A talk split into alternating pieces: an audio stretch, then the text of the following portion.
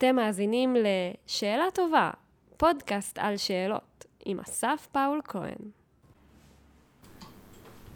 אוקיי, אז uh, ברוכים הבאים לעוד פרק בפודקאסט שאלה טובה. פודקאסט על שאלות עם אנשים שואלים.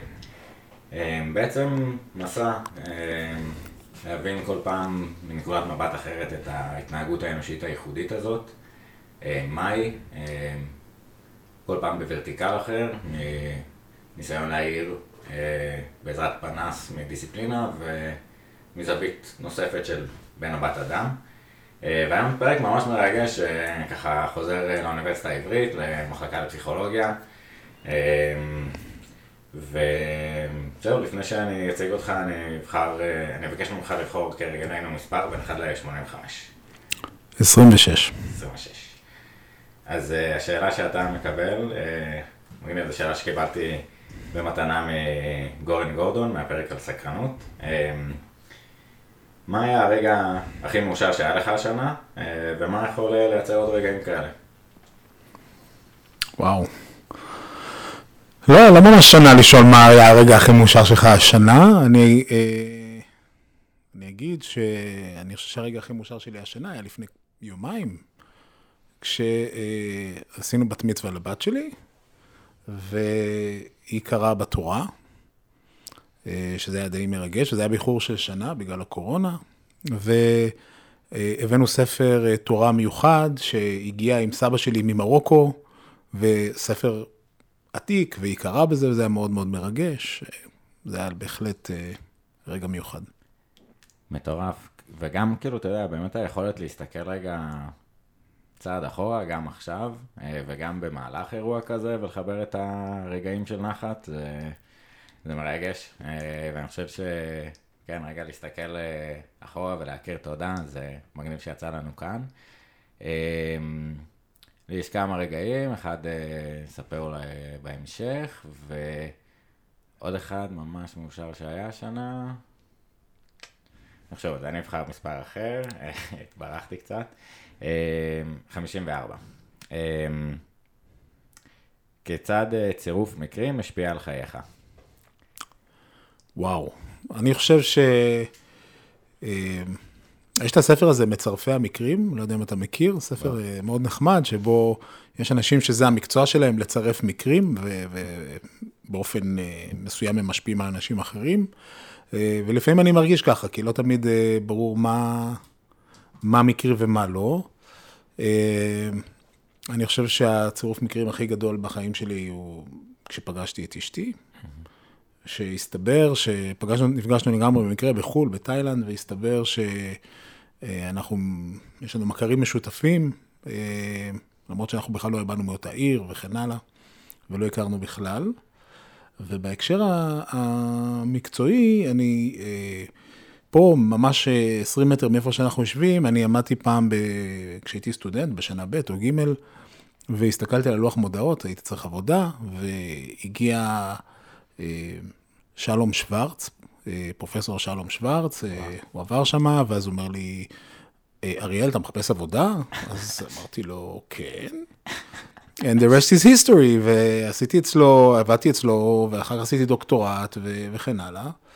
ומדי פעם אני שואל את עצמי, מה היה קורה אם שלום בדיוק היה צריך ללכת לאיזה מקום אחר והוא לא היה עובר שמה? אם הייתי מסיים בתור... אה, אה, בכלל אולי לא הייתי עושה דוקטורט, או בכלל הייתי עוסק במחקר בתחום אחר, זה מעניין. מטורף. אה, אני חושב שזה גם, כאילו השאלה הזאת היא הרי מאוד פתוחה, מה זה אומר צירוף מקרים משפיע על חייך, אה, זה קצת פותח גם לעולם פשוט של דטרמיניזם מול מקריות ויכולת שליטה שלנו. ומגניב לראות את ה, באמת את הנקודות השפעה האלה, את הצמתי מפתח כאלה, אני גם, עלה לי באמת הפגישה של אשתי, ו... שוב, פסיכולוגיה, דיברנו על זה קצת לפני הפרק, אה, פה במסדרונות אה, אה, קורסים עם טלי, דוקטור טלי קליינמן בפסיכולוגיה חברתית, ואהבתי ולקחתי עוד איזה קורס סמינר בפסיכולוגיה חברתית, ומפה לשם תואר שני, ותחום העיסוק שככה התגלגל עד שמצאתי את השאלה, על, על שאלות לקח זמן, אבל בוא נדבר מיד אחרי שאני אציג אותך, על באמת מה, מה אותו מפגש גרם, ו... מה הוא חקר ואיפה השאלה התפתחה משם. כן, אבל אם, אם אנחנו נשארים רגע בנושא של, של מקריות, אני רוצה להגיד שהמקריות היא הרבה פעמים אשליה. לא מפני ש, שאני לא חושב שדברים קורים במקרה, אלא מפני שהרבה פעמים המקריות הזאת אה, מגיעה אה, על רקע מסוים. אה, זה כמו שפסטר גילה חלק מההמצאות שלו במקרה, אבל הוא היה, הוא היה לואי פסטר, הוא לא היה כל אחד. Mm-hmm. ומישהו אחר שהיה נתקל באותן מבחנות, לא היה מבין בכלל מה יש לו ביד. ולא רק זה, אלא גם הרבה פעמים המקרה הופך להיות שיטתי בסופו של דבר. זאת אומרת, מה שלכאורה היה מקרי, יכול ליצור סדרה של תהליכים שיטתיים שבסופו של דבר התבררו כרלוונטיים לאורך זמן. זאת אומרת, אנחנו לא רק מסתובבים בעולם וכל המקריות הזאת מכה בנו אה, מפה ושם, יש איזשה, איזשהו היגיון בשיגעון. אז אני אתן, אה, ננסה לתת אה, שני סימנים ככה בדברים האלה ממה ש, שאמרת. אחד, אני חושב שזה נקודה שדיברנו עליה, שאלות של פליאה כאלה קצת, שהן אפשריות לכל אחד. אתה צריך כן שהידע יהיה לך בראש ושלא יפס... נו, פסטר. אה, לא סתם הבין את, אה, את העניין שם, וידע לשאול את השאלות המשך של למה זה קורה ומה היה הגורם המשותף, אבל אותו רגע של פליאה עם הטבע, אה, ספוילר קישור לפרק על באמת שאלות פליאה עם הטבע, יש לכל אחד. אני חושב שמה שמעניין, שתי נקודות על המקריות, אחד זה מקומות שאנחנו חושבים שזה מקרה, אבל זה לא, יש משהו, אנחנו בטח נדבר על זה, על הצלילה בין מה קיבלנו מההורים שלנו אה, בגנים, איזה שהם קוד גנטי שאנחנו מגיבים לסביבה. אה, הסביבה משפיעה עלינו, אבל גם אנחנו מעצבים את הסביבה ובוחרים את הסביבה שמתאימה לנו, אז אולי באיזשהו מקום דברים שהם כביכול מקריים, מתפלגים נורמלית, משפיעים על כל אחד בצורה אחרת. אני פוגש איזשהו מקרה שכביכול היה יומיומי למישהו אחר, אה, המפגש איתו ישב על איזושהי סקרנות ואיזשהו מקום שהיה שם מלכתחילה אולי. מגניב, נצלול, איזה כיף. אז uh, איתנו היום פרופסור אריאל כנפו נועם, uh, ראש המחלקה לפסיכולוגיה באוניברסיטה העברית, uh, ומנהל מחקר התאומים הישראלי. אבא של נועם, גיל ואורי. אורי. אורי, אחלה, אורי. נשוי לסיגל, ובן לאשר וחנה, משבט כנפו, ש... במוגדור, מוגדור. Uh, חוקר התפתחות, ערכים ואמפתיה. איזה מגניב. זאת אומרת, אה, נחזור אה, למוגדור, ודיברנו על המקום של הספר תורה הזה שהגיע ממנו, והחיבור השבטי-משפחתי. אה, נדבר אולי קצת לפני המפגש הזה ש... שהוביל אותך לחקר ערכים ואמפתיה. תמיד היית ככה סקרן? חשבת שתגיע לכאן להיות חוקר פסיכולוגיה? ממתי זה ככה אני, אני חושב ש, שכל העיסוק בפסיכולוגיה היה אצלי, אפרופו מקריות, חצי במקרה. Mm-hmm. אני לא כל כך ידעתי מה זה, לומר את האמת. אה, הגעתי, ואני חייב להגיד שזה עד היום, אה, הרבה שנים אחר כך, רוב התלמידים שלנו מגיעים ויש להם דימוי של פסיכולוגיה בתור, אני יודע, פרויד עם הספה ומטפל מטופל, שזה כמובן חלק מאוד משמעותי מהפסיכולוגיה, אבל לא ממש הבנתי אה, שבעצם בכל דבר שאנחנו עושים יש פסיכולוגיה, בכל החלטה שלנו, בכל אה, זיכרון שלנו, בכל אה, מחשבה שלנו. אה, ובשביל להבין את ה... אה, להבין פסיכולוגיה זה בעצם להבין את האדם, או לפחות לנסות להבין את האדם, אה, כך שהתחום הוא הרבה יותר מעניין בסופו של דבר ממה שזה נשמע בהתחלה. מטורף, זה תחום לדעתי באמת מטורף, ואפרופו מקריות, אני בדיוק חשבתי בדרך לכאן על אה, כלל ופיטל ועל אה, חדווה שעשיתי פה כשלמדתי כלכלה, ווואלה, היה לי קשה. אה, ואז, ועברתי ככה בתמיכה גם של הסביבה ושל אימא שלי, כפרה עליה לפסיכולוגיה והדרך הזאת, אבל אני חושב שה... זה כאילו יש כמה נקודות מפנה בהיסטוריה האנושית, אה, ואחת מהן זה המצאת הכתב, והיכולת להעביר מידע, והיכולת בכלל אה, אה, לדבר כבני אדם, והיכולת הכי מגניבה של חוקרים, ש, שכבר עשינו, ואנחנו מבינים מישהו שחוקר חיידקים, או חוקר הרי געש, ושמושא המחקר הוא כל הזמן מסביבנו, זה, זה מרתק. עכשיו, חקר האדם ופסיכולוגיה זה... כובד אה, קשה לקחת לבד, ויש מערכות שונות ותחומים אה, שונים. אה, ספר קצת על ההתמקמות שלך בתוך השדה פסיכולוגיה, מפסיכולוגיה התפתחותית לערכים, איך בעצם סקרן אותך ועניין אותך להבין בני אדם, מאיפה הנקודת מוצא.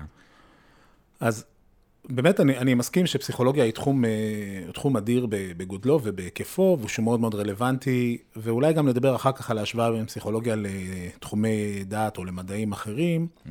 מבחינת סוג השאלות שאנחנו שואלים ומבחינת אה, סוג התשובות שאנחנו יכולים לתת.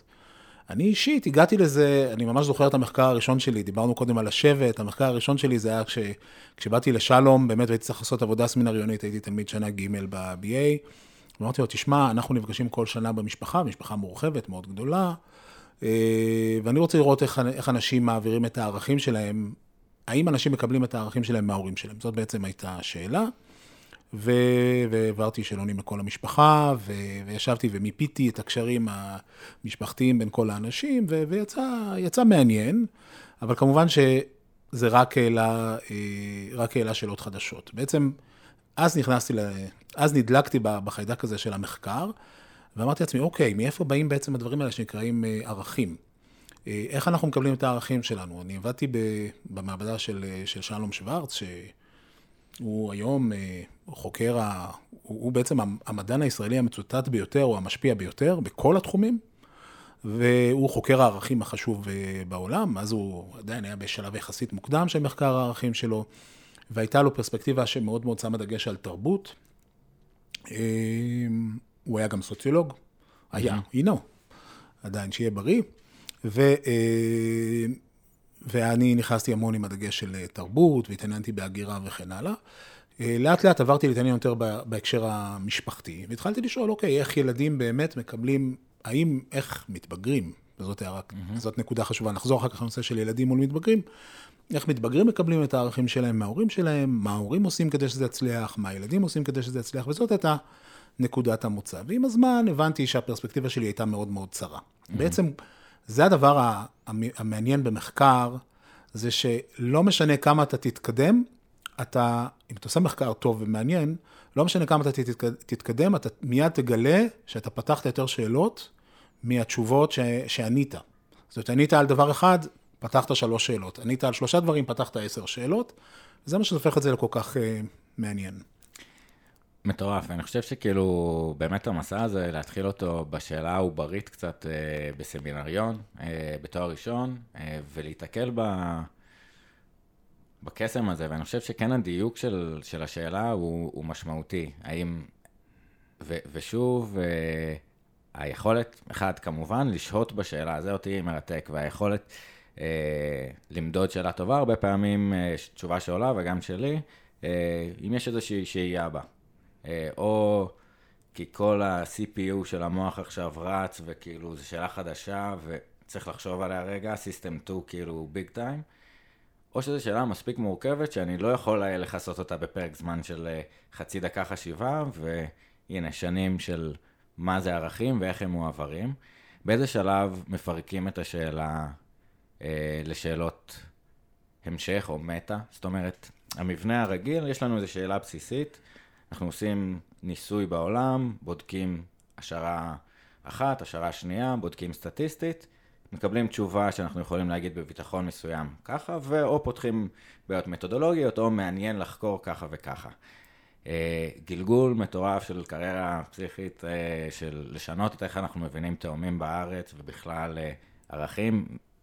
תספר קצת, כאילו, מהמעבדה של שלום שוורץ, הישיבות סמינריוניות סביב להבין שיש פה משהו ודוקטורט, איך זה נולד השאלות ה...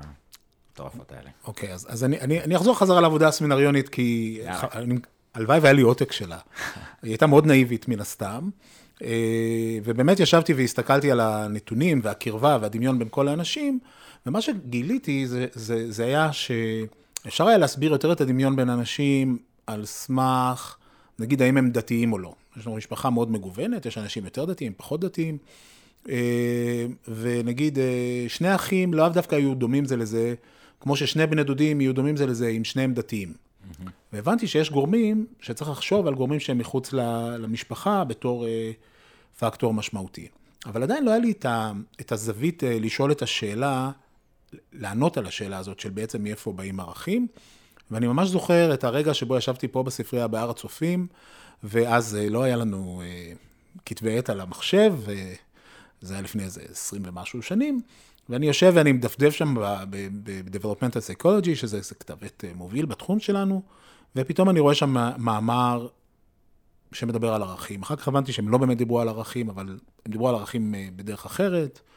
והם באו עם איזה מודל, גרוסק וגוטנאו, מודל שני הצעדים, לנסות להבין איך, איך הורים מחנכים את הילדים שלהם לערכים, שצריך לקרות, קודם כל שהילד יתפוס נכון את הערכים של ההורים, אחר כך שהוא יקבל אותם, וזה מודל יחסית פשוט, אבל פתאום, אני ממש זוכר את הרגע הזה של המקבילה של ארכימדס קופץ מה, mm-hmm. מהאמבט, פתאום הבנתי מה, איך אני ניגש לשאלה.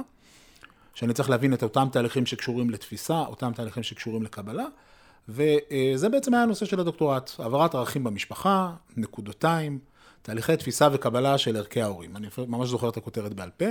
עשיתי מחקר מאוד גדול, 600 משפחות, אה, בדקנו הורות, בדקנו עקביות וכן הלאה, לא מעט אה, משתנים, ובסופו של דבר כשכתבתי את העבודה, הכנסתי שם סימן שאלה בכותרת. אפרופו פודקאסט על שאלות, העברת האחים במשפחה, במקום נקודותיים, הפכתי את זה לסימן שאלה. העברת האחים במשפחה, והגשתי את העבודה. אני זוכר שהפקידה, קראו לה אלקה, אישה מיוחדת, מסתכלת, אומרת לי, אה, אבל זה שינית את הכותרת, אתה לא יכול לשנות את הכותרת ככה, אתה צריך לחזור לוועדה המלווה שלך לקבל אישור, או משהו כזה. אמרתי לה, תאמיני לי שאם אני עבדתי ארבע שנים, והחלטתי שאני צריך שם סימן שאלה במקום נקודתיים, אני יודע מה אני עושה. אז ככה היא החליקה לי את זה. החליקה? כי זה בדיוק. החליקה, זה לא היה פשוט. זה לא היה מובן כן. מאליו, אבל האלטרנטיבה הייתה ללכת להדפיס את זה עוד פעם, 400 עמודים, כפול אה, חמישה עותקים, חבל על העצים. ו, אה, ולמה בעצם נכנסתי לסימן שאלה הזה? מפני שככל, זה בדיוק מה שאמרתי קודם, אתה, אתה מקבל תשובה ואתה מבין שאלות חדשות, פתאום הבנתי שיש כל מיני הנחות שאנחנו מניחים אותן שהן לא בהכרח נכונות. למשל, אחת ההנחות הייתה, שכיוון ההשפעה הוא מהורים לילדים. בעצם, למה שלא יהיה כיוון השפעה הפוך גם, מילדים להורים? אין כמעט התייחסות לזה, אז עוד בטח עוד לא הייתה, היום יש קצת מחקרים. איך הורים משפיעים על, איך ילדים משפיעים על הערכים של ההורים שלהם. יש מישהו, מי שישמע אותנו, שיש לו ילדים אה, בגיל מספיק גדול, יודע שהרבה פעמים אנחנו משנים את דעתנו בעקבות משהו ש, שהילדים שלנו, במיוחד אם הם כן. משכנעים, יכולים אה, לגרום לנו. ויותר מזה אמרתי, אוקיי, איך אנחנו יודעים בעצם שהורים מעבירים את הערכים לילדים שלהם?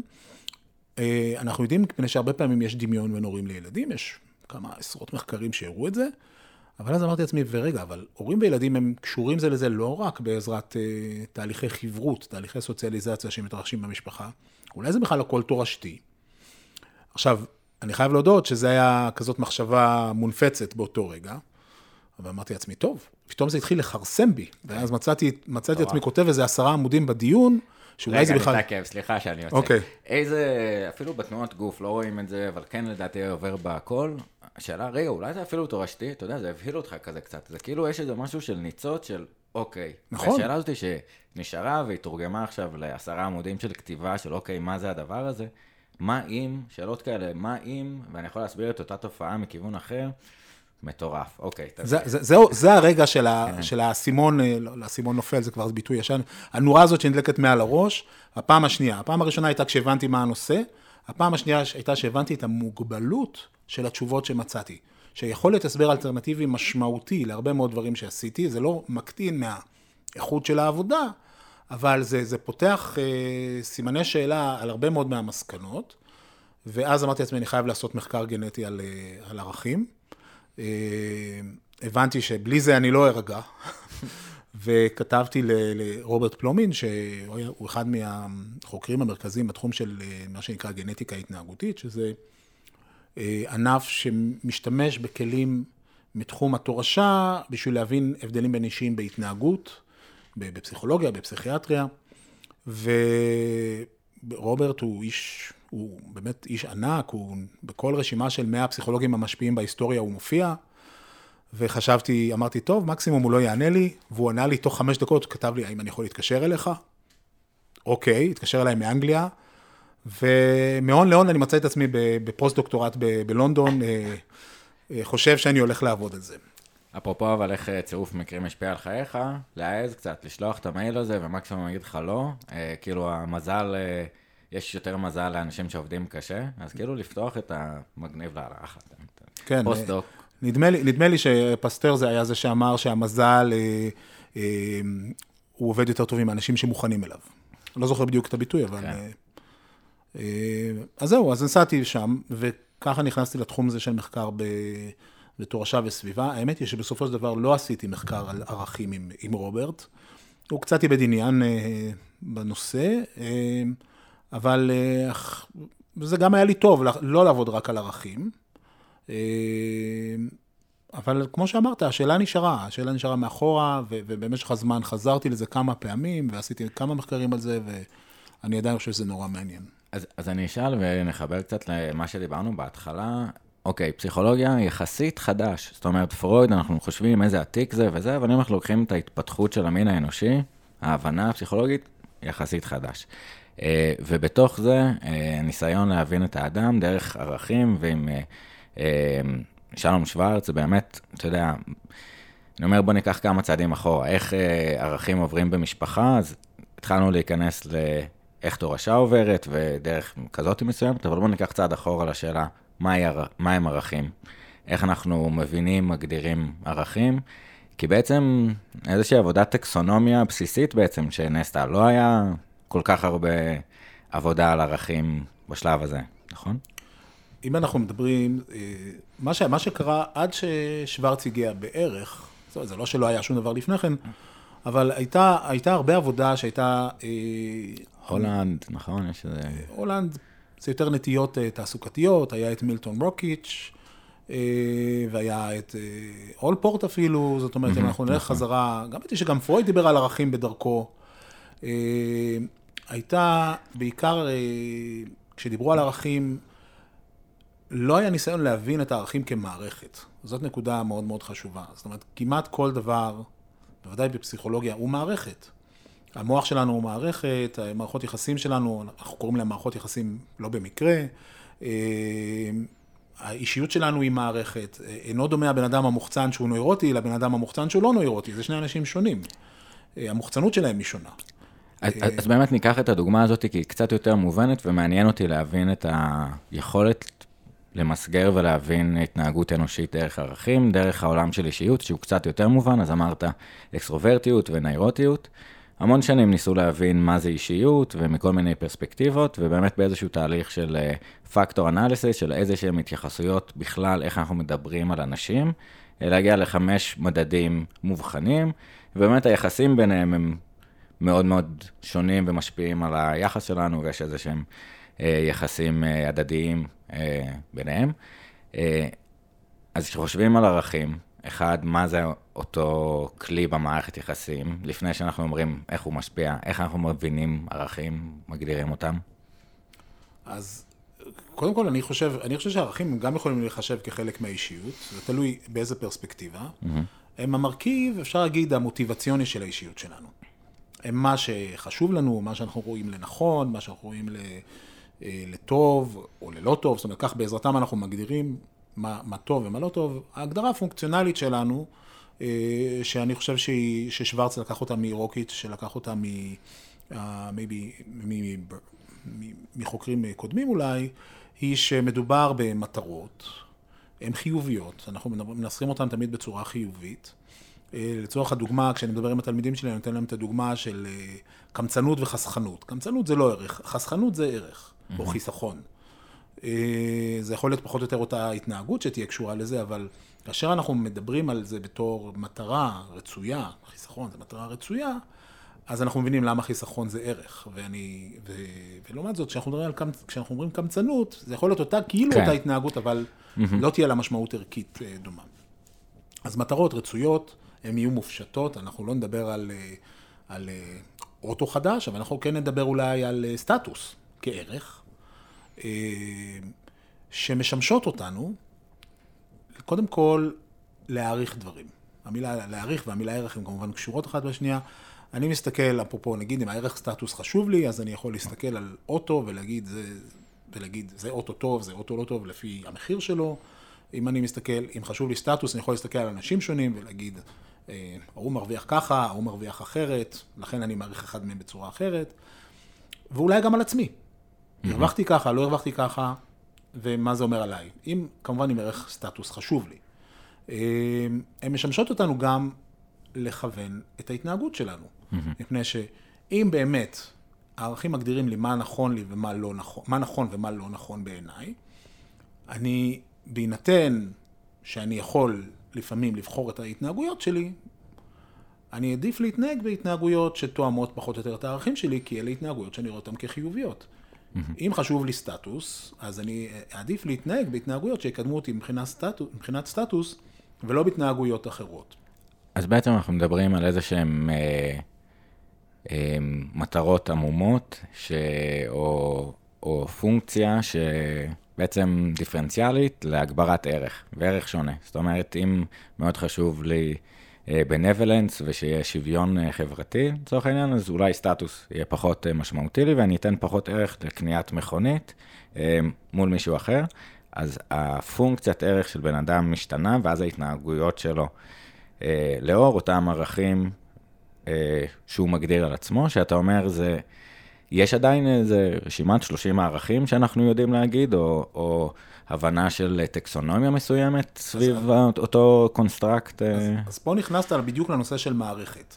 אמרת, אם אני רוצה אה, לדאוג לאחרים, זה ישפיע על היכולת שלי אה, לדאוג לסטטוס שלי.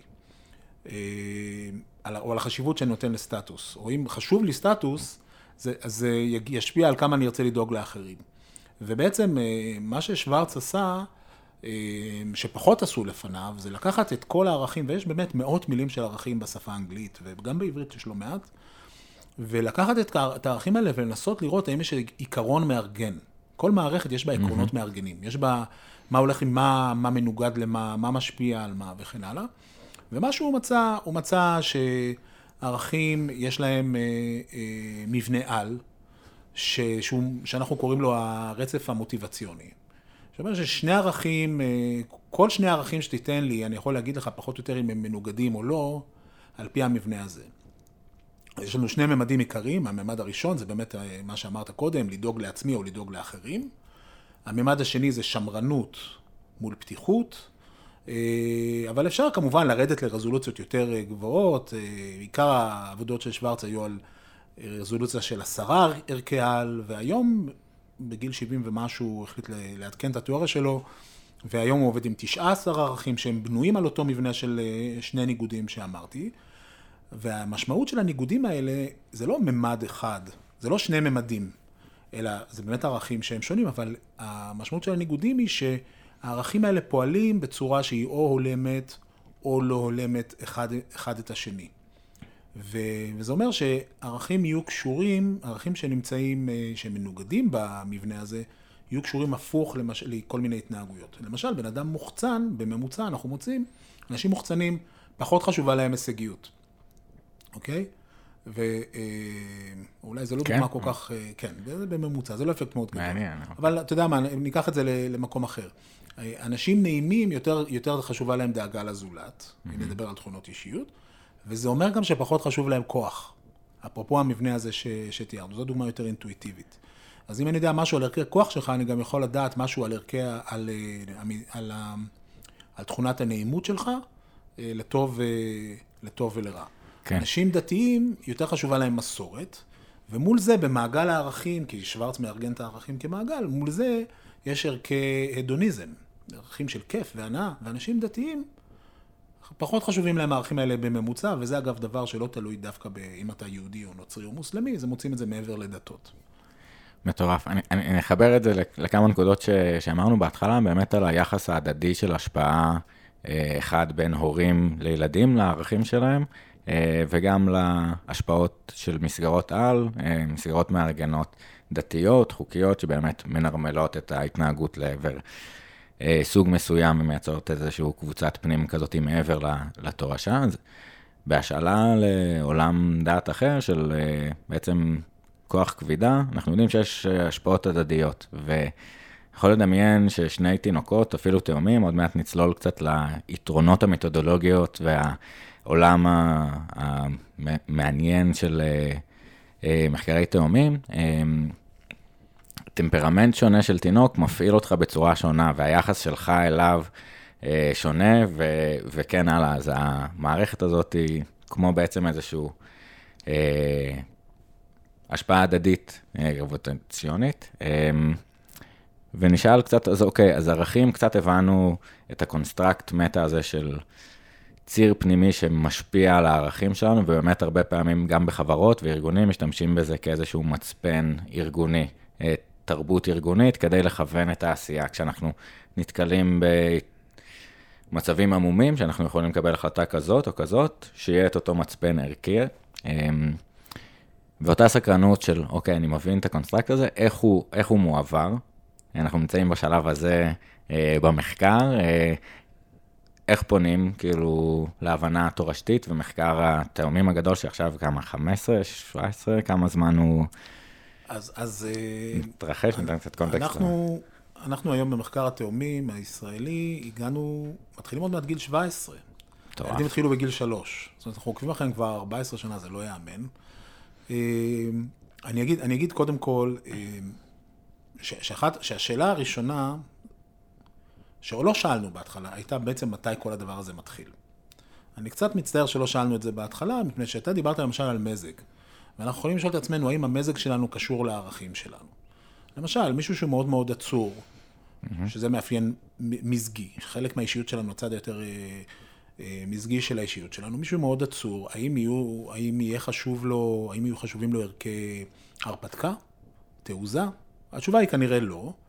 ו- ו- ו- ואם אנחנו נולדים עצורים, או אם יש איזשהו משהו באישיות, בילדות המאוד מאוד מוקדמת שלנו, לא משנה אם נולדנו עם זה או לא, אבל ש- שהוא מופיע מאוד מוקדם והוא משפיע על חיינו לכל אורך זמן, האם זה, מה זה יגיד על, על ערכי התעוזה שלנו בגיל 17 או בגיל 19 או בגיל 20 ומשהו, שנהיה בטיול אחרי צבא ונהיה בניו זילנד ונרצה לעשות בנג'י? האם המזג שלנו, שאנחנו הולכים איתו כל הזמן, לא מתבטא בערכים שיש לנו בגיל אה, הרבה, יותר, אה, הרבה יותר מאוחר? אז אני חושב שבשביל להבין את אותם ערכים של אותו בן אדם, שערכי התעוזה שלו משפיעים על האם הוא יקפוץ בנג'י או לא בגיל 21, אנחנו צריכים להבין מאוד מאוד מוקדם מה היה המזג שלו בגיל מאוד מאוד צעיר, וזה בעצם פרויקט שאני עובד עליו עכשיו, אה, ואנחנו מצליחים לנבא איזה ערכים יש למתבגרים כבר מהמזג שהיה להם בגיל שלוש. אז, וואי וואי. אז זה אומר ש... ולצערי, אין דרך טובה לבדוק מהם הערכים של ילד בגיל שלוש, או ילדה. אנחנו עוד עובדים על זה, אבל אה, אם, אם, אם אה, יתאפשר לנו לעשות כזה מחקר, ויש לנו כל מיני תוכניות, לי ולתלמידים שלי, אז, אז אנחנו ננסה לעשות כזה מחקר. אבל נחזור רגע לשאלה של התורשה והסביבה. איך אנחנו בעצם ניגשים לשאלה הזאת? זאת אומרת, אם אמרנו שהורים וילדים דומים זה לזה, אז בממוצע, כן? זה לא אחד לאחד, אבל בממוצע, אם אנחנו ניקח סתם שני ילדים מהרחוב, אם, ניקח, אם אנחנו ניקח הורה וילד מהרחוב, אה, שהם לא קשורים אחד לשני, הקורלציה ביניהם צריכה להיות אפס. Mm-hmm. אין מקרי. ספציפי. כן. אבל למרות שבדיוק אם אה, נחמיר אה, מאותה מדינה, יכול להיות שיש קורלציה. מאותה זה, יש, זאת אומרת... ואם הם אה, מאותו רחוב, מאותו רחוב, אז למשל, חוקרת בשם ג'ודית האריס, כתבה את הספר אה, מיתוס גידול הילדים, כך קוראים לו בעברית, The Nurture Assumption, ספר מאוד מאוד ידוע, והיא בעצם אמרה, תיקחו אנשים, תיקחו את הילדים באותו רחוב, שזה אומר, אומר אותה שכונה עם אותו מעמד סוציו-אקונומי וכולי, תחליפו את ההורים והילדים ותקבלו את אותו דמיון. זאת קצת הגזמה, אבל יש בזה משהו, זאת אומרת, מעצם זה שאנחנו נמצאים בקונטקסט מסוים, מעצם זה שאנחנו נמצאים בתרבות מסוימת, ברחוב מסוים, בשכונה שיש בה, אה, אה, אני יודע מה, סוחרי סמים בפינת הרחוב, או שאין בה סוחרי סמים, אז, אז ערכי הביטחון שלנו יהיו שונים, אם אנחנו הורים ואם אנחנו ילדים. אם ניקח ילדים מכל השכונות, ואנחנו נראה, והורים מכל השכונות, אנחנו נראה שמעצם זה שאתה בשכונה מסוימת, עצם זה שאתה בקונטקסט מסוים, בעיר מסוימת וכן הלאה, זה משפיע על הערכים שלך. אבל זה לא מסביר הכל, כי אפילו אם אנחנו ניקח, זה שאנחנו, זה הדבר המדהים במחקר תאומים, אפילו אם אנחנו ניקח שני ילדים שגדלו ביחד באותו בית, הקורלציה ביניהם היא לא אחת בערכים שלהם. או בכל תכונה פסיכולוגית כן. שנמדדה אי פעם. נכון. בסוף אנחנו ככלל אומרים שערכים זה, אתם רואים שזה תכונה יציבה ככלל, אבל עם שונות, זה... אה, כן, אז, אז, אז יש, יש בש- בשפת הדיבור וגם באמת בחלק מתחומי הדעת מתייחסים לערכים בתור קונסטרוקטים מופשטים שנמצאים איפשהו ברמה, אולי ברמה מוסרית, או ברמה, אה, ברמה תיאורטית, וש, שאפשר לשאוף אליהם יותר או פחות, ו, ואנחנו יותר מתייחסים לערכים בתור משתנה שהוא אישי, שהוא מאפיין אדם מסוים, או אפילו חברה מסוימת, ולכן יש בהם שונות. אנחנו פחות אומרים, זה ערך טוב או זה ערך לא טוב, אנחנו פשוט אומרים, זה בן אדם שחשוב לו הדוניזם, וזה בן אדם שלא חשוב לו הדוניזם. כן, זה באמת אה, הכשל אה, קצת של אה, מישהו שהוא ערכי, או משהו שהוא משמעותי, שזה כן. פרדיקט דו-מקומי, אין פה משמעות. נכון, הביטוי, כשאומרים על מישהו שהוא ערכי, כן, אני לא חושב ש... אין פה אה, גבוה במה, אה, אז מאוד מעניין. כן. אה, אז, אז, אז אם נחזור רגע לנושא של, של מאיפה באים הבדלים בין אישיים בערכים, אנחנו נראה שאפילו ילדים שגדלים ביחד באותו בית, הם לא בקורלציה מושלמת אחד עם השני. ואם אמרתי קודם שלמשל נראה לי שמזג יהיה קשור לערכים, אז אנחנו יכולים לשאול את עצמנו בעצם האם לא יכול להיות שהתורשה שלנו שמתבטאת בהבדלים בין אישיים במזג ובדברים אחרים, אה, לא תתבטא גם כן בהבדלים בין אישיים בערכים. הדרך הכי פשוטה לעשות את זה, אה, זה להסתכל על, על תאומים. למה אנחנו מתעניינים בתאומים? הנה, הגענו לשאלה של התאומים. אה, מפני ש... נתחיל מההורים, ההורים הם אותם הורים. Mm-hmm. ואנחנו מניחים שלאנשים יש את אותם ערכים כשהם עם ילד א' וילד ב'. זאת אומרת, אני לא חושב שיש מישהו, מכל מי ששומע אותנו, שאומר, לי חשוב מסורת, אבל רק לראובן, אבל לא לבן שלי שמעון, פחות חשובה לי מסורת. הערכים שלנו זה דבר שמאפיין אותנו. את דיברת על יציבות, הם מתייצבים, הם מתייצבים עם הגיל. אנחנו רואים עלייה ביציבות של הערכים עם הגיל. כשאנחנו מגיעים לגיל מבוגר מסוים, לגיל מסוים בבגרותנו, הם פחות או יותר יציבים, זה לא אומר שהם לא משתנים בכלל, אבל זה ברור שהם לא משתנים מרגע לרגע כל הזמן באופן אה, מקרי. אז אין שום סיבה תיאורטית לצפות שהערכים שלי mm-hmm. יהיו שונים עבור ילד א' ועבור ילד ב'. זאת אומרת, הילדים מקבלים פחות או יותר את אותה סביבה ערכית מההורים, גם הילד הראשון וגם הילד השני, והם בכל זאת יוצאים די שונים. אנחנו יכולים לשאול את עצמנו למה. עכשיו, אנחנו מסתכלים עכשיו על שני סוגי תאומים, בגדול. אה, ואנחנו מדברים כרגע על תאומים שגדלו ביחד. לא מדבר על תאומים שהופרדו בלידתם, כל הסוגים האלה של מחקרים, שזה אה, מאוד בעייתי בפני עצמו. גם אתית, גם זה, יש את הסרט אה, עם השלישייה, בעצם אנחנו במקרה כזה אומרים, יש לנו את אותו, אין שונות גנטית, ורק הסביבה שונה, ואז נוכל אה, ככה לנקות משתנים אה, נכון. נוספים. אנחנו בעצם לא מדברים על מחקר כזה, על מחקר שהסביבה היא דומה, אנחנו ננסה לשלוט עליה בדרכים נוספות, אבל או שיש אה, זהות גנטית בתאומים אה, זהים, או... תאומים שהם מאותו מין, אבל לא זהים גנטית. בדיוק. אם התאומים הופרדו בלידתם, ויש גם מחקרים לגיטימיים. מעניין, כן. של מחקרים, תאומים שהופרדו בלידתם, לא בכוונת מכוון כמו בסרט ההוא, כן. מסיבות אה, שונות, שלא לא היה אפשר לאמץ אותם ביחד וכן הלאה. זה משהו אחר, מחקרים מאוד בעייתיים מסיבה מתודולוגית, אבל גם הם מוצאים תוצאות די דומות, צריך להודות. אבל בואו נניח את הבעייתיות של המחקרים האלה בצד. ילדים שגדלים בצורה נורמלית ביחד, לא מפרידים ביניהם, אם הם, אם, אם יש לנו שני סוגים, תאומים שהם תאומים זהים, זאת אומרת שהם חולקים את הרצף הגנטי שלהם בצורה כמעט מושלמת, ותאומי אחווה, מה שנקרא, שהם כמו שני אחים או שתי אחיות שגדלו יחד באותו בית, אבל במקרה הם מאותו הריון. הם, הם קרובים זה לזה גנטית, מבחינת השונות הגנטית, ב-50% בממוצע. כמו אחים בעצם. כמו אחים, אבל פה אין את העניין הזה של מי ראשון, מי שני, או אה, קצת. מי גדל לבד ומי נאלץ לי, לי, להצטרף למשפחה שיש בה כבר ילדים, mm-hmm. הם, מי גדל במשפחה שבה ההורים עדיין אה, עוד לא היו מבוססים, ואחר כך הם כבר כן מבוססים, יש המון המון בעיות בלהשוות אחים. מבחינה מתודולוגית. כן. בתאומים אין את הבעיה הזאת. ו- ואז אנחנו שואלים, אנחנו אומרים, בהינתן שאנחנו מניחים, וזאת הנחה שאפשר להתווכח איתה, אבל בהינתן שאנחנו מניחים שההורים נותנים לתאומים הזהים סביבות דומות באותה מידה לסביבות שההורים לתאומים לא זהים, לתאומי אחווה נותנים, אם אנחנו נמצא שהתאומים הזהים יותר דומים זה לזה, אנחנו לא נוכל להסביר את זה בסביבה שלהם, אנחנו נצטרך להסביר את זה בתורשה שלהם.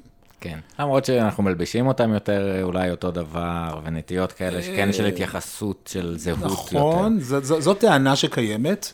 אני יכול להגיד לך מתוך... ה- כאילו שוב, זה היה לעשות את הסיבוך על הסיבוך, יש פה השפעה הדדית, הדדית כן. כזאת, אבל... לכל אה, מחקר יש, כן. יש לכל, לכל מערך מחקר יש מגבלות ויש הנחות. ספציפית, זאת ההנחה הזאת שנקראת הנחת הסביבות השוות, Equal Environment Assumption, נבדקה מאוד מאוד לעומק. אני אתן לך דוג, שתי דוג, דרכים לבדוק אותה. למשל, אה, מה קורה במשפחות שבהם ההורים מתבלבלים וחושבים שהתאומים שלהם לא זהים בזמן שהם כן זהים, שזה קיים בהרבה מקרים. מגניב. אנחנו לא מוצאים שהתאומים יותר דומים כשההורים שלהם חושבים שהם זהים, מאשר כשהם לא חושבים שהם זהים.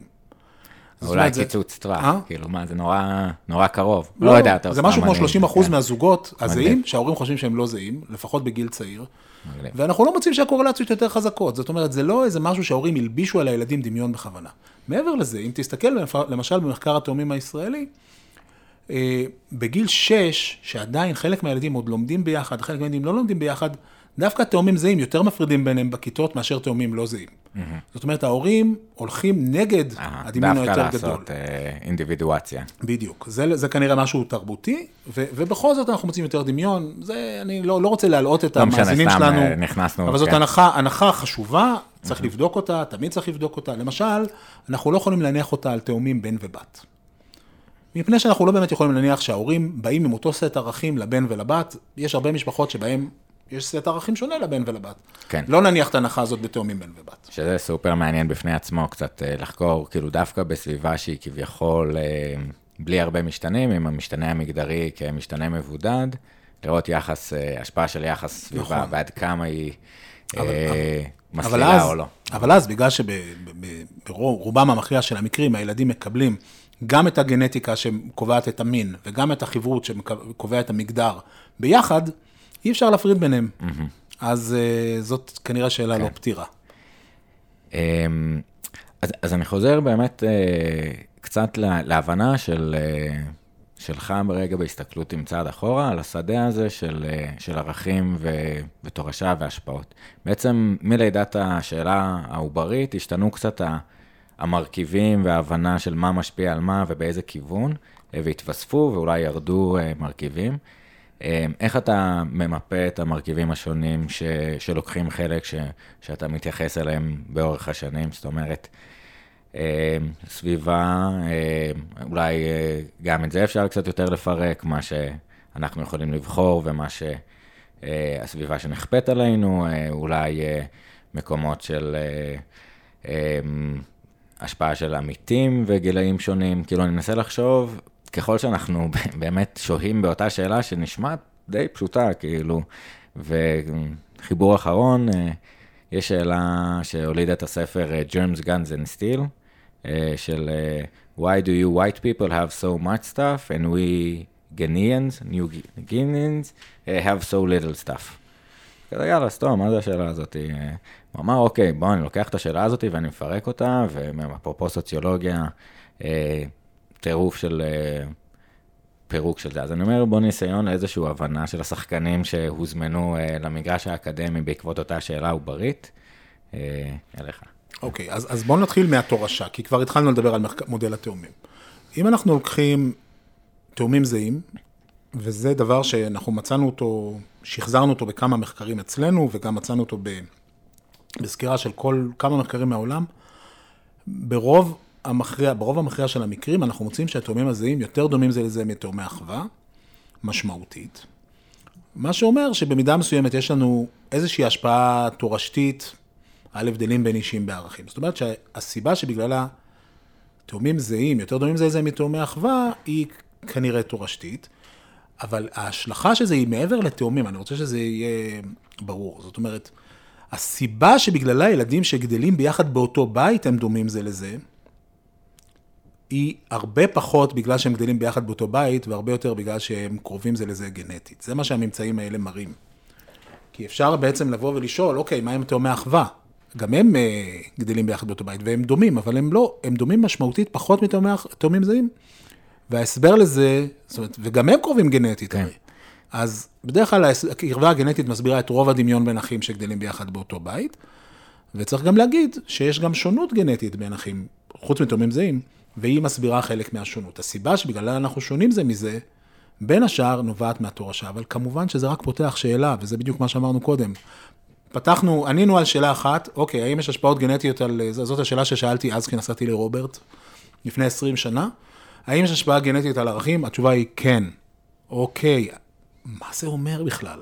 יש לנו גנים לערכים? אני לא חושב שיש לנו גנים לערכים. אני לא חושב שבמהלך האבולוציה נוצרה שונות גנטית שהתפקיד שלה זה לקודד לערכים, אה, כמו שהתפקיד שלה היא לקודד לצבע עיניים או לצבע כן, שיער.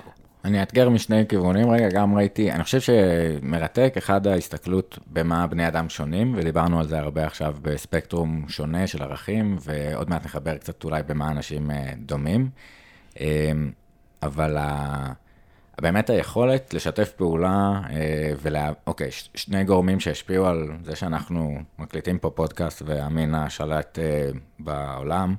ייי בני אדם, אה, זה לא שאנחנו מעבירים באמת אה, מוטציות יותר אה, מהר וקידוד בגנים, אלא ביכולת להעביר דרך תרבות ודרך באמת ידע בין-דורי, אבל אולי יש איזה שהן נטיות של יתרון של אבולוציה קבוצתית כזה, של tit for tat, או יותר מוגנות מול יותר שיתופי פעולה, כאיזשהו construct כזה מתחרה, ואני חושב שכאילו... אני, אני אשאל שאלה, יש פה, באמת אמרת, אתגרתי באיזשהו מקום את התפיסות הנחה שהיו אז על מה זה ערכים ואיך הם מועברים. באמת, איזשהו מיני מהפכה קוניאנית קצת של הבנת השפה והטרמינולוגיה ואיך שאנחנו מתייחסים לנושא הזה. אמ, אז אולי נשאל קצת על הפוליטיקה של שאלות, כאילו יש פה איזו התנגדות ודיאלקטיקה בתוך אה, אקדמיה, לפרסם שאלות, הרגשת איזשהו... שאלות שיותר יצרו pushback, או שאלות שהיו יותר אה, פוריות במובן okay. הזה? אוקיי. אני לא חושב שעשיתי מהפכה קוניאנית, כן. אבל, אבל האמת היא שאני ממש זוכר את הפעם הראשונה שבה כתבתי שיש השפעה גנטית על ערכים.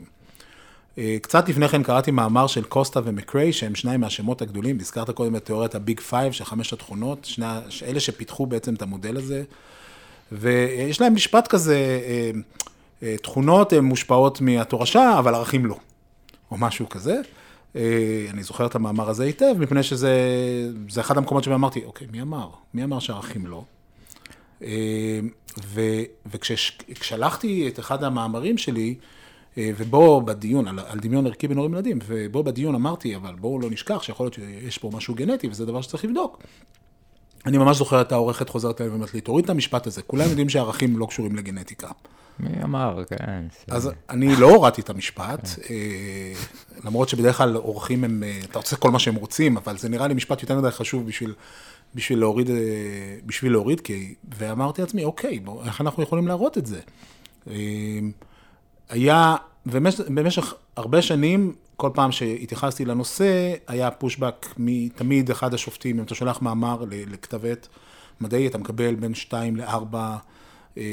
בשניים לארבעה מכתבים של אה, תגובות של שופטים, תמיד היה מי שאמר, אני לא כל כך אה, מאמין שערכים מושפעים מתורשה, ואני חייב להגיד שגם אני לא לגמרי מאמין שערכים מושפעים מתורשה, אני חושב שיש סדרה של תהליכים גנטיים שמתבטאים בהבדלים בין ערכים, אבל כן. כמו שאמרתי קודם, אני לא חושב שיש לנו גנים שמקודדים לערכים. זהו, כאילו השאלה היא באמת אם אנחנו מדברים על איזושהי דיספוזיציה או נטייה להתנהגות מסוימת לאור גירוי שווה. אמ, ויש איזה שהם מרכיבים גנטיים שיכולים להיות ברמת העוררות, או ברמות יותר בסיסיות, זה נורא מעניין לפרק את זה, או אה, תגובה נגיד לאיום, יש אה, מערכת הביס והבאס, נראה לי איזשהו אה, גורם נורא בסיסי, שאנחנו יודעים לקשר למוח, שמחלק בין אולי השמרנות והליברליות, ה-openness to experience. אני מתכוון למערכת ה-approach וה-inhibition, המערכת העכבה ומערכת ה... כן. approach, לא איך אומרים approach בעברית. אוקיי, נכניס את זה. האקטיבציה, כן. ההפעלה וההקבה. כן, okay. אה, אוקיי. behavioral uh, approach. ו-behavioral approach. כן. Uh, activation או approach, כן. Um, אז, אז גם עוד איזו שאלה לפני, בתוך uh, ההסתכלות הדיכוטומית או השאלות המתחרות של ערכים, יש מנגנונים בסיסיים, איזה שהם סקלות כמו רמת עוררות, או כמו שהצעתי את השני דברים האלה, שאתה רואה שהם אה, בסיסיים ומחלקים את התפיסה הערכית, כי אז אני אומר, פה אולי יש מרכיב גנטי, כאילו, אוקיי, כן. לאור מה שקיבלתי מההורים, גם במרכיב הגנטי עוד כמובן אה, מה שאמרו לי כששמעו חדשות, איך שאני מתייחס לדברים, גם מושפע מזה, אבל הנטייה הבסיסית, ואז הקישור ככה. כן, אז אני חושב, אני חושב שבדיוק, אה, שאתה ספוט און לדעתי, אני חושב שהדברים היותר בסיסיים שעליהם בנויה מערכת הערכים שלנו, הם דברים יותר בסיסיים, יותר טמפרמנטליים, כמו approach ו-avoidance, אה, ועליהם אנחנו בסופו של דבר בונים מה חשוב לנו ומה לא חשוב לנו. אה, עם כל מיני תהליכים, זה יכול להיות למשל דיסוננס קוגניטיבי. אני עושה משהו, אני עושה את זה כל הזמן, ואז אני חושב שזה חשוב מעצם זה שאני עושה את זה כל הזמן. כשאני מסתכל על עולם הערכים שלי, אני לא רוצה לחשוב שאני פחדן. אני אומר לעצמי, כל הפעמים האלה שנזהרתי, זה לא כי אני פחדן, זה כי אני זהיר, אז אני לומד שחשובה לי זהירות. כל הפעמים האלה שהתקמצנתי, אני לומד שחשוב לי חיסכון. זאת אומרת, אני חושב שיש פה תהליכים מאוד מורכבים, שאנחנו רק בתחילת הדרך להבין את זה, ואני עובד עכשיו על איזה מאמר תיאורטי שמנסה לפרמל את הרעיונות האלה, אבל כשאנחנו באים, במקרה הזה אנחנו באים מההתנהגות לערכים, וזה בדיוק הפוך מהמודל. אם אתה זוכר, כשדיברנו קודם על מהם ערכים, אמרנו אנחנו משתמשים בערכים בשביל להשפיע על ההתנהגות, אבל באיזשהו שלב אתה צריך לשאול את עצמך, אוקיי, אבל האם זה תמיד היה ככה, או שאולי בתהליך ההתפתחותי, אנחנו קודם כל מתחילים מההתנהגויות, ואז אנחנו בעצם לומדים מההתנהגויות שלנו, מה חשוב לנו באמת, וגם זה יותר הגיוני להסביר... ובסוף איך, איך אני מצופה נורמות חברתיות, איך מצופה ממני להתנהג כדי להרוויח כמה שיותר ערך. לאו דווקא נורמות, גם אולי נורמות כאילו... חברתיות, אבל, אבל אם זה גנטי, אז יהיה פחות על הנורמות החברתיות. אבל זה כן יכול להיות קשור, למשל, לסף שלי לגירוי, לסף שלי לתגמול. ועד כמה זה האלה... יציב בסוף, כאילו, יש את הקטע המבאס של, אה, כאילו, מגניב מאוד, מהפכת הפסיכולוגיה החיובית ומרטין סלגמן, ואחד הזה שאנחנו יודעים שיש כל מיני דברים שאנחנו יכולים להעלות את העושר, אבל וואלה, קיבלת טווח מסוים שיש לך. ה baseline והשונות היא כן קבועה גנטית. אמ, אז מעניין לשאול קצת בעולם של ערכים, אמ, עד כמה זה יציב, וכאילו יכול להיות שיש את ההבדל במערכות פסיכולוגיות או יכולת לתפוס את המציאות, שהן קצת מכווננות שונה, אפרופו אמרנו approach, ו, אמ, שהן משפיעות על איזה סוג אה, ערכים אה, נעשה. כן, אז, אז אני חושב, קודם כל, הגדרנו קודם, כשאמרנו ערכים, הגדרנו אותם בתור משהו יציב, ואם לא, אז הייתי צריך להוסיף את זה להגדרה, mm-hmm. משהו יציב. ואנחנו יודעים במחקר התפתחותי שבגדול ערכים נוטים להיות יציבים, להתייצב עם הזמן, זה כבר אמרתי. זאת אומרת, אם אנחנו ניקח ילד בן, אה, ניקח נערה בת 12, ונראה כמה היא דומה לעצמה בגיל 13, אז הדמיון בין 12 ל-13 יהיה יותר קטן מאשר הדמיון בין 13 ל-14. עם הזמן אנחנו הולכים ומתייצבים בערכים שלנו, ועם זאת, אפילו מחקרים על זקנים מראים שיש גם משהו מאוד מאוד דינמי שמשתנה עם הזמן. זאת אומרת, גם אין שום רגע שבו אנחנו מתייצבים, מתגבשים לגמרי מבחינת סט הערכים שלנו, וזהו. וזה כמובן מאתגר את המחשבה על תורשה, אם אנחנו חושבים על תורשה בתור משהו שהוא קבוע. אבל גם אפקטים גנטיים הם לא באמת קבועים, כן, הם גם, גם משתנים עם הגיל. גם כאילו זה טיעון שהוא תמיד אה, אה, מבאס כזה קצת, כי הוא כאילו מאשים, יאללה, יש לי זה הגנטיקה, לא יכולתי לעשות באיזשהו מקום, ואפרופו היכולת שלנו לדבר עכשיו, והפרי-פנטל קורטקס המגניב שפיתחנו, היכולת לעצור רגע ולהתאים, הוא קשה, כן? יש לנו הרבה הטיות, אה, הטיית האישוש, וגם בסוף זה מתייצב לאורך זמן, כי גם הסביבה שלנו מתייצבת, אנחנו... אוהבים את הדומים לנו ומייצרים איזשהו ecosystem, echo chamber כזה ש, שמתייצב, אבל כאילו נשאלת השאלה, אחד, האם יש אה, במחקר או בהבנה של אה, נקודות מפתח או אירועי אה, חיים שמשנים תפיסות ערכיות? אה, בוא נתחיל ב... כן, אז, אז אני, אני באמת חושב שאם אנחנו נסתכל על זה בתור דבר ש... אני חושב שיש כוחות שמייצבים את הערכים שלנו. זה עדיין לא אומר שזה דטרמיניסטי, צריך מאוד uh, לזכור. למשל, אם אנחנו נכנסים לנישה, דיברת קודם על uh, ההדהוד, אם אני נכנס לנישה של חברים, נישה חברתית מסוימת, או לעבודה מסוימת, או לתפקיד מסוים, לאט לאט אני נהיה uh, דומה לאנשים שמסביבי, זה דבר מאוד מאוד uh, טבעי, וזה חלק מההשתנות שלנו, שהיא, כמו שאמרתי, מאוד... היא, היא, היא חוק, ההשתנות היא חוק, אבל יש גם איזושהי התגבשות. בן אדם שנגיד נולדים לו ילדים, עולם הערכים שלו משתנה באותו רגע. והוא לעולם לא יהיה אותו דבר מאותו, מאותו רגע שבו זה קורה. אה, ולכן, ככל שיעבור הזמן, אנשים יהיו, ייכנסו לנישות מסוימות אה, ערכיות. זה עדיין לא אומר שאי אפשר להפעיל ערכים ברגעים מסוימים שונים ממה שהיה קודם. אה, יש משהו, יש אירועי חיים אה, דרמטיים שיכולים לקרות, למשל, אה, עשינו פעם מחקר שקרה לנו, אפרופו מקריות, קרה לנו לגמרי במקרה, במלחמת לבנון השנייה. הייתה לי תלמידה שרצה לעשות מחקר על ילדים, והיא רצה לעשות מחקר עם כמה נקודות מדידה, מתבגרים, רצה לעשות מחקר עם כמה נקודות מדידה, ואיכשהו פרצה מלחמת לבנון השנייה, שכולנו יודעים שאף אחד לא תכנן אותה. אה, בעצם זה סקופ, זה תוכנן כאן במחלקה לפסיכולוגיה. ברור. ו... האמת ש... כן. הסתבר שאותם מתבגרים, שהיו מהצפון, זאת אומרת... ניתן ש... לינק אה, רגע לפרק עם ציפי לבני, שהיא בדיוק מדברת על פרוץ הרגע הזה של המלחמה, ואיזה שאלות שואלים אחרי אותו אה, אה, חטיפה של, אה, אה, של חיילים ישראלים, אז אה, זה השאלות שהתקיימו שם בחדר, ובמקביל אה, הסטודנטית... אז דמיין לעצמך ילדים, מתבגרים, שהם במקרה היו באיזה מחנה ב... בארצות הברית, והם גרים בצפון, תאר לעצמך את השאלות שהם שואלים את עצמם, כשהם יודעים שהעיר שלהם מופגזת, פעם אחר פעם אחר פעם, ואיך זה משפיע על עולם הערכים שלהם. ומה ש, שמצאנו, זאת אומרת, לאחר מעשה, לא תכננו את המחקר הזה, אבל היות והיו כמה מדידות, לאחר מעשה הסתכלנו על הערכים של הילדים האלה לאורך זמן. אה, המאמר נכתב על ידי אלה דניאל, דוקטור אלה דניאל, שאז הייתה דוקטורטית שלי, ומה שאלה ו- וכולנו מצאנו, זה שהיה שינוי בערכים של ילדים לאורך זמן, במהלך המלחמה הזאת. למשל, ערכי ביטחון עלו, שזה כמעט uh, טריוויאלי. Uh, ערכים של uh, דאגה לזולת, לעומת זאת, לא כל כך עלו. ואז אפשר היה לראות איך סיטואציה כזאת דרמטית יכולה להשפיע על ערכים, וגם כמה חודשים אחרי עוד ראינו את זה, לא עקבנו אחרי ילדים לאורך זמן, אבל מאוד מאוד יכול להיות שאירועים מאוד בולטים, כמו מלחמה, שבה העיר שלך מופגזת, יכולים להשפיע כן. אה, על הערכים. אבל, אבל לא רק זה, גם אנחנו כל הזמן משתנים בערכים שלנו, למרות שאמרתי שאנחנו גם מתייצבים, זה כמו שאנחנו לא עם אותו, וזה אפרופו המחקר של לה דניאל, זה בעצם היה הדוקטורט שלה אה, בהנחייתי לפני כבר הרבה שנים, אה, לא, אנחנו לא עם אותו סט ערכים כשאנחנו חושבים על עצמנו בקונטקסט הביתי ובעבודה או בלימודים. אנחנו משתמשים בערכים אחרים בהתאם לקונטקסט. מולטיפל סלפס כזה של התאמה לסיטואציה. בדיוק, מולטיפל סלפס, ואז אה, המערכת היא הרבה יותר דינמית ממה שמקובל לחשוב עליה.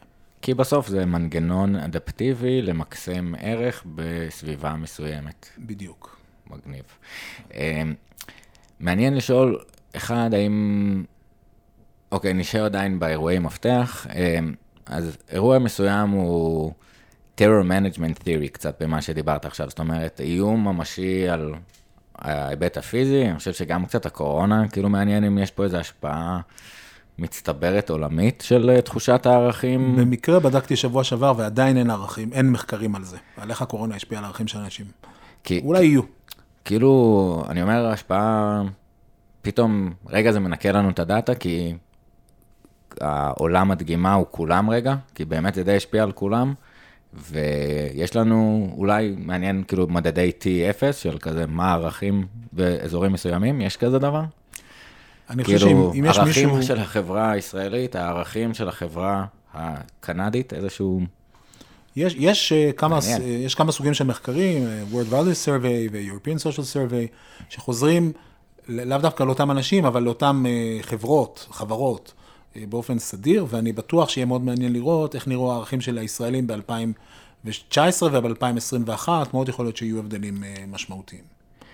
והשאלה מעניינת היא האם זה נשאר ככה או שזה יחזור לסורו. והניחוש כן. שלי, אני מקווה שאני, לא יודע אם אני אתבדה או לא, אני לא יודע אם אני מקווה שאני אתבדה או לא, הניחוש שלי שב-2025 או מתי שלא ייגמר הדבר הזה, אנחנו די נחזור בחזרה אה, לאן שהיינו קודם, וה, והראיה היא מה שהיה פה לפני בערך חצי שנה, כשכולנו היינו משוחררי קורונה, והרבה מאוד דברים אה, חזרו ל, ל, למה שהיה קודם, כולל כמויות הפקקים למשל.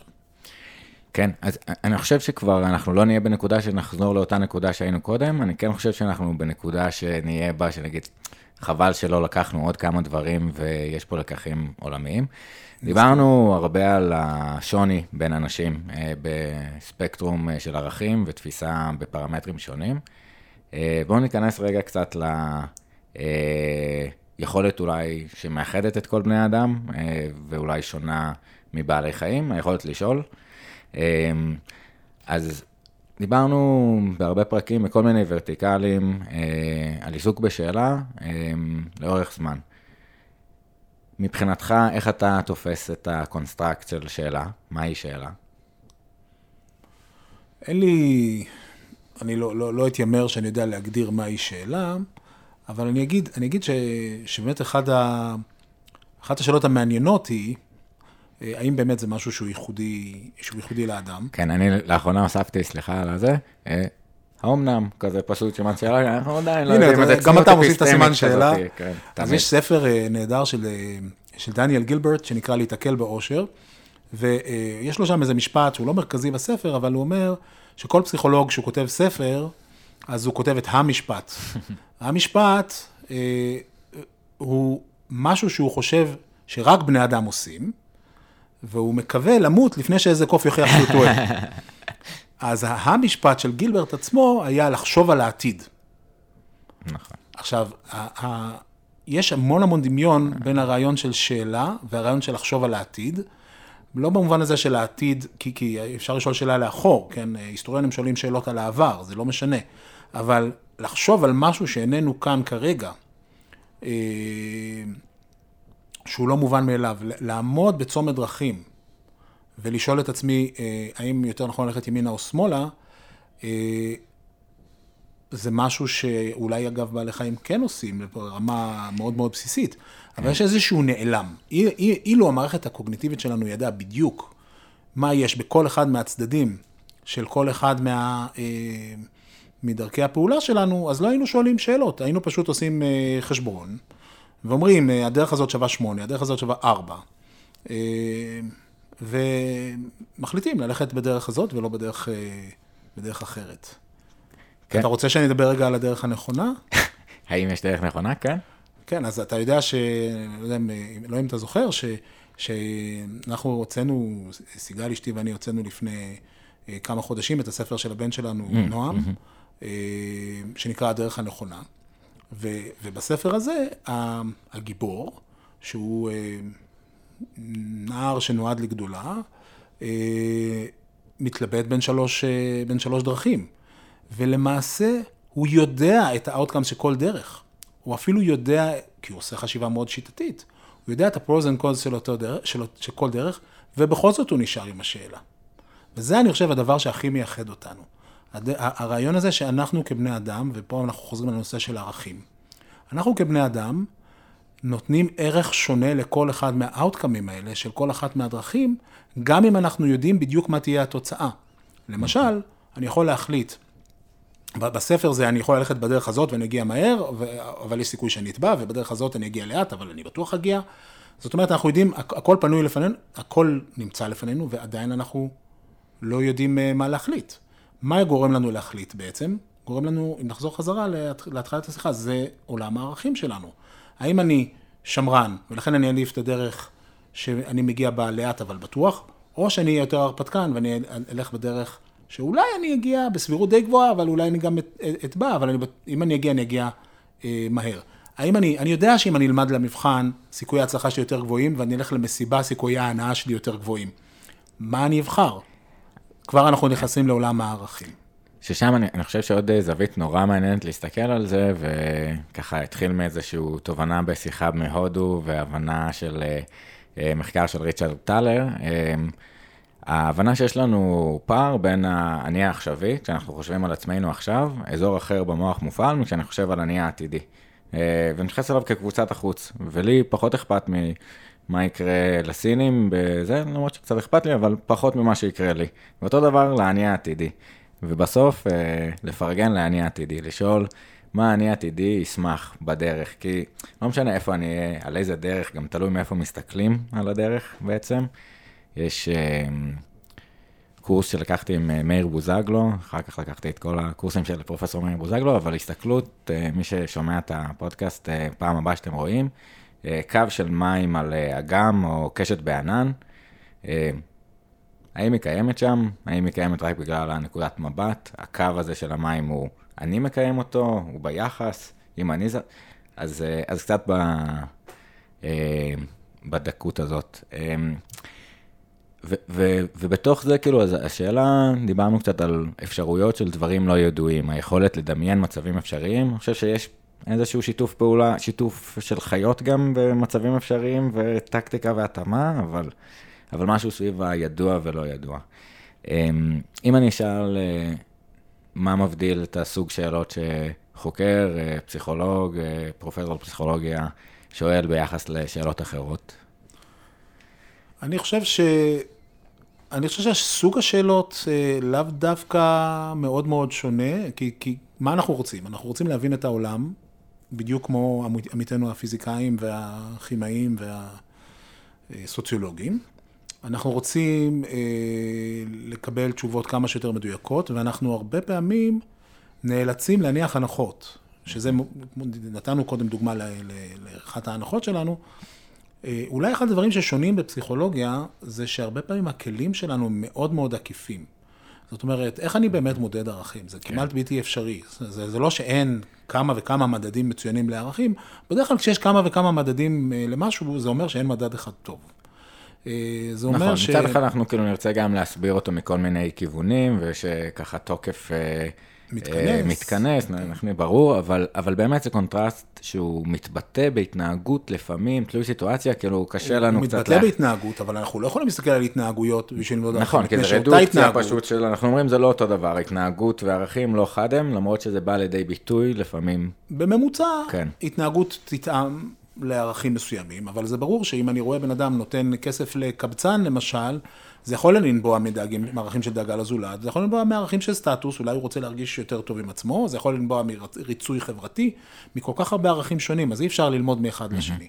אז אנחנו חייבים, גם, אתה יודע, גם בדברים האחרים שאני חוקר, אני חוקר אמפתיה למשל. איך אפשר לדעת, איך, איך אפשר לראות אמפתיה בבני אדם? אנחנו לא יכולים, זה לא מדיד בצורה ישירה. אנחנו חייבים לעשות את זה בדרך עקיפה, נגיד לראות איך תינוק מתנהג כשהוא רואה מישהו אחר סובל, לצלם לו את הפנים ולקודד, אנחנו עושים את הדברים האלה. כן, אחיין שלי היה ב... אה? אחיין שלי היה בניסוי הזה, וגם אה, זה, סגרו לו, כן.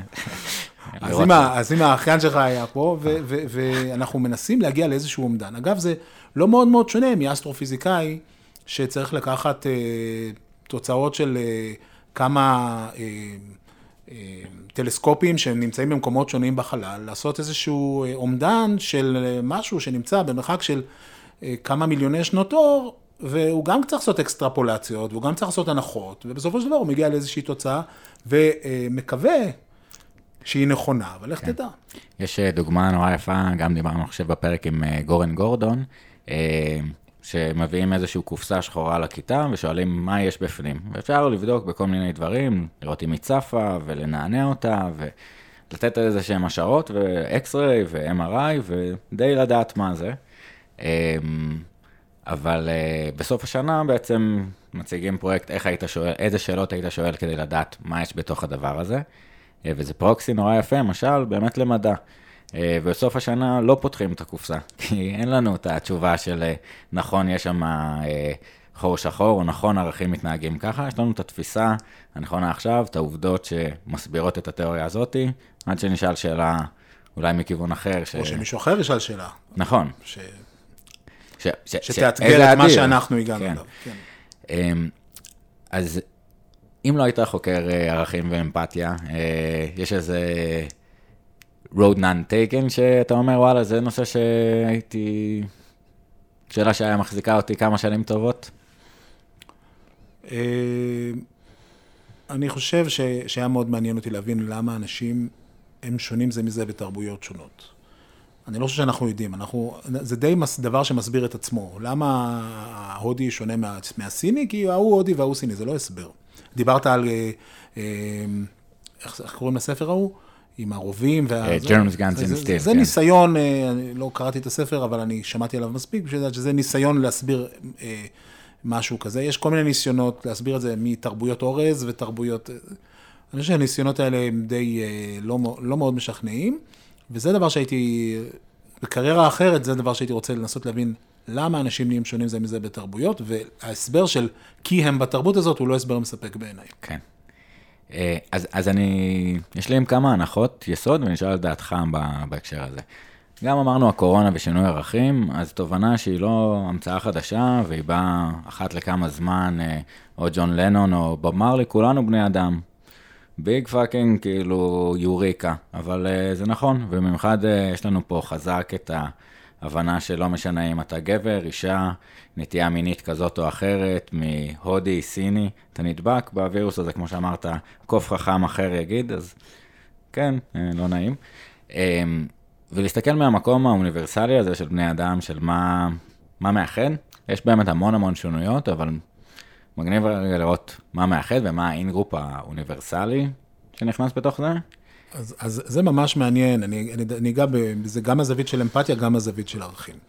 מהזווית של ערכים, אז, אז קודם כל הדגשתי, בכל מה שאמרתי עכשיו, הדגשתי את ההבדלים בינינו. אבל ברור שהסיבה שבגללה ערכים הם מהווים אה, מערכת אה, משמעות שמשפיעה על איך אנחנו חושבים ומתנהגים, היא מפני שהם אוניברסליים במידה מסוימת. לא במקרה שוורץ מצא את אותו מבנה מעגלי שלו ב-80 ומשהו תרבויות, מאיי פיג'י ועד קנדה.